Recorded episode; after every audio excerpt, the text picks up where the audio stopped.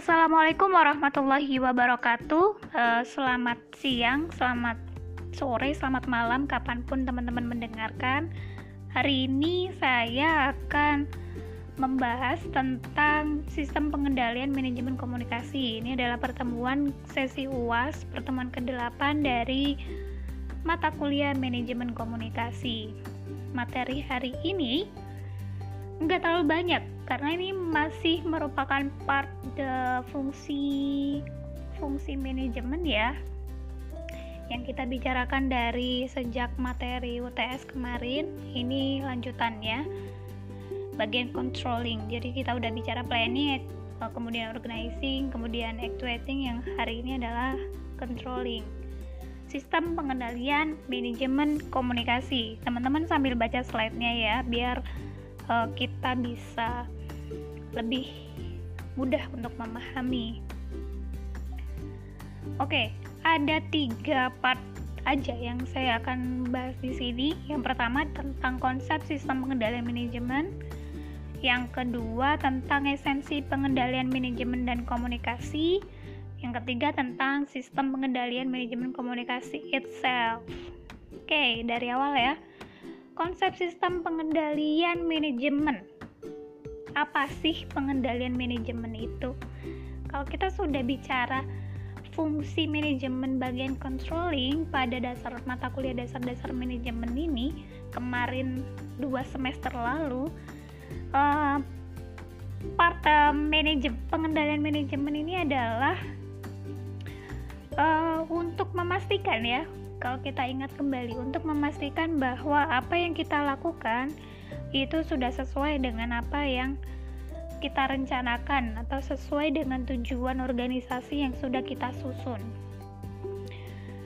Um, tapi ternyata kita tidak bisa memaknai pengendalian itu sesimpel itu jadi pengendalian kalau dalam fungsi manajemen itu memang di belakang ya P O A C controlling itu di belakang. Tapi sebetulnya dalam um, aplikasinya implementasinya pengendalian ini sudah harus ada gitu ya. Pengendalian ini sudah harus muncul mulai dilakukan itu dari saat perencanaan perumusan gitu ya. Jadi makanya pada pengertian pengendalian manajemen itu dikatakan merupakan beberapa bentuk kegiatan perencanaan dan pengendalian kegiatan yang terjadi pada suatu organisasi. Jadi, kegiatan perencanaan dan pengendalian itu sendiri. Gimana pengendalian pada perencanaan? Yaitu pengendalian pada perumusan. Nah, bagaimana caranya? Bagaimana maksudnya gitu ya? What it mean? Itu tuh kita bicara um, bagaimana caranya kita itu memastikan bahwa perencanaan yang kita buat itu um, on track gitu ya, on the track sesuai dengan target yang ingin kita capai.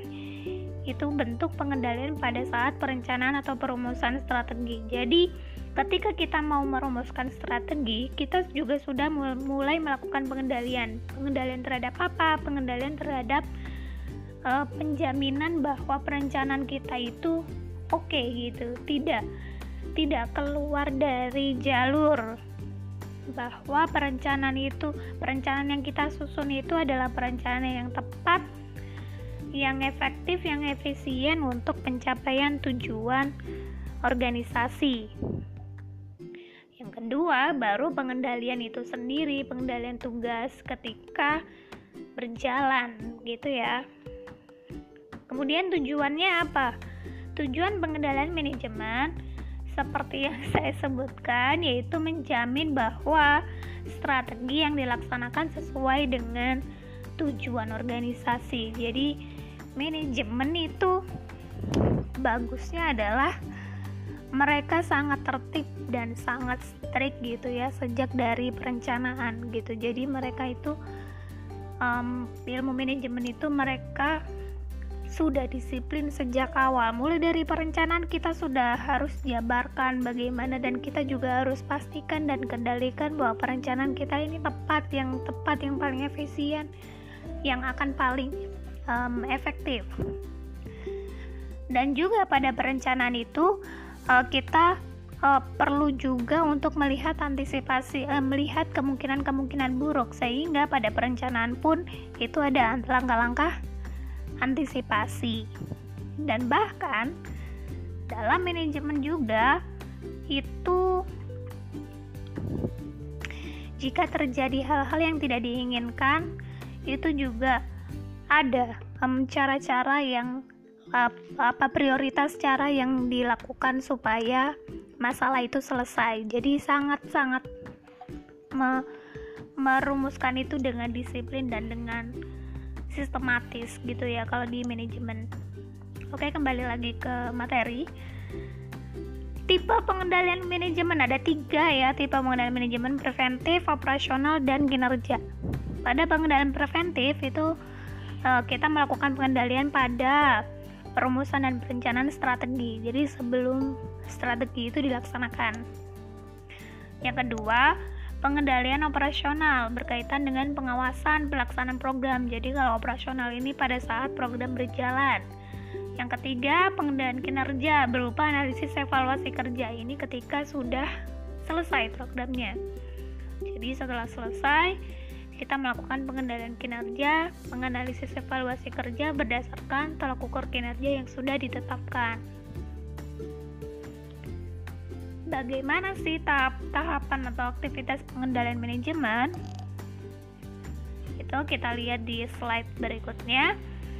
Mulai dari perencanaan, kemudian koordinasi, kemudian komunikasi informasi. Ini kuncinya ya, koordinasi dan komunikasi informasi untuk menghasilkan keputusan yang paling tepat, yang paling representatif dan paling bermanfaat untuk semua anggota dan pencapaian tujuan organisasi.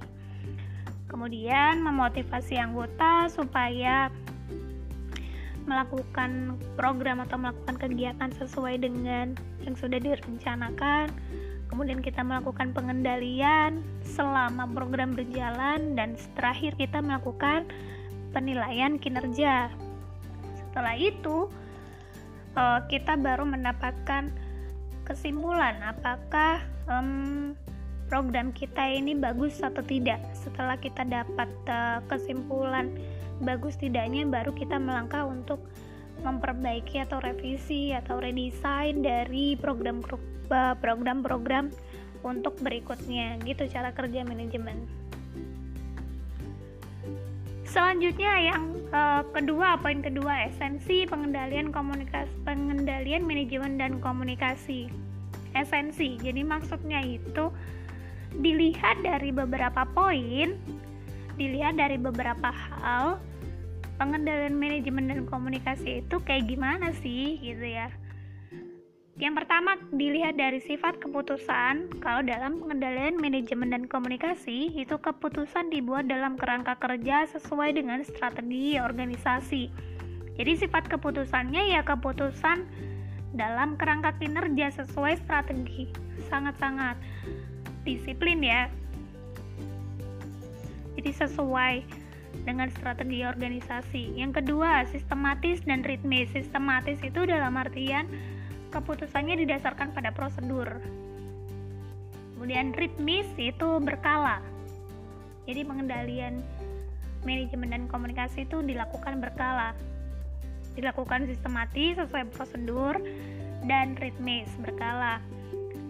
Kemudian, pengendalian manajemen dan komunikasi itu mempertimbangkan perilaku. Karena dalam organisasi yang menjalankannya adalah manusia manusia memiliki perilaku tertentu dan perilaku-perilaku anggota organisasi inilah yang juga mempengaruhi atau memberi kontribusi terhadap berhasil tidaknya tercapainya tujuan organisasi sehingga pertimbangan perilaku ini menjadi hal yang uh, dipertimbangkan atau diperhatikan dalam pengendalian manajemen dan komunikasi. Selanjutnya, proses pengendalian manajemen. Kalau dalam pengendalian manajemen itu prosesnya menghubungkan, melibatkan hubungan atasan bawahan. Dilakukan melalui tingkat atas hingga bawah, meliputi aktivitas komunikasi, motivasi, dan evaluasi. Itu prosesnya. Dilihat dari metodologi pengendalian manajemennya itu pengendalian manajemen dan komunikasi itu ada tiga metodologinya. Yang pertama menentukan tujuan apa yang mau kita kendalikan. Yang kedua mengukur prestasi. Setelah kita merencanakan apa yang mau kita ukur bagaimana cara mengukurnya sejauh mana pengukurannya apa yang dianggap baik apa yang dianggap tidak baik kemudian baru kita ukur sesuai dengan apa yang kita rancang. Setelah pengukuran kita melakukan evaluasi oh ternyata berapa persen yang uh, berapa persen keberhasilan kita dalam pengendalian ini dan seterusnya gitu. Yang terakhir sistem pengendalian manajemen komunikasi. Maknanya yaitu seperangkat struktur komunikasi yang saling berhubungan yang memudahkan pemrosesan informasi dengan tujuan membantu manajer mengordinasikan bagian-bagian yang ada dan pencapaian tujuan organisasi secara terus-menerus. Um, saya ulangi ya, seperangkat struktur komunikasi yang saling berhubungan yang memudahkan pemrosesan informasi. Jadi, sistem pengendalian uh, sistem pengendalian manajemen komunikasi itu kita bicara struktur uh, seperangkat struktur komunikasi yang saling berhubungan struktur komunikasi, seperangkat struktur komunikasi. Jadi kuncinya di situ seperangkat struktur komunikasi. Nah, sistem pengendalian manajemen komunikasi itu sendiri dipengaruhi oleh lingkungan pengendalian. Apa saja lingkungan pengendalian? Yang pertama, perilaku organisasi seperti yang saya sebutkan barusan, jelaskan uh, baru saja perilaku organisasi ini sangat mempengaruhi pencapaian tujuan organisasi gitu ya. Motivasinya kemampuan individunya kemudian pemahaman tentang perilaku yang diperlukan untuk mencapai prestasi yang tinggi ke kebutuhan mereka keinginan mereka karakter mereka. Jadi itu berkaitan dan uh, mempengaruhi berhasil tidaknya pencapaian tujuan organisasi sehingga itu menjadi salah satu hal yang diperhatikan dalam pengendalian. Yang kedua, pusat pertanggungjawaban bagian-bagian dalam sistem pengendalian yang memiliki tanggung jawab pada porsi masing-masing. Jadi eh, pada satu organisasi pasti ada divisi-divisi yang punya tanggung jawab masing-masing. Nah, um, apakah pengendalian ini bagus atau tidak, efektif atau tidak? Itu tergantung dari kinerja bagian-bagian itu, gitu ya. Jadi bagaimana keberhasilan organisasi dalam um, mengendali melakukan pengendalian itu tergantung dari part-part tadi yang bertanggung jawab terhadap uh, proses-proses uh, pengendalian itu hmm, itu hari ini mata kuliah hari ini dan tidak ada tugas. Selamat karena baru saja UTS yang itu membuat paper. Mungkin teman-teman masih capek begitu ya. Dan yang belum selesai silahkan selesaikan. Saya tunggu sampai hari ini jam 9 malam. Begitu ya. Saya akhiri kuliah hari ini. Wassalamualaikum warahmatullahi wabarakatuh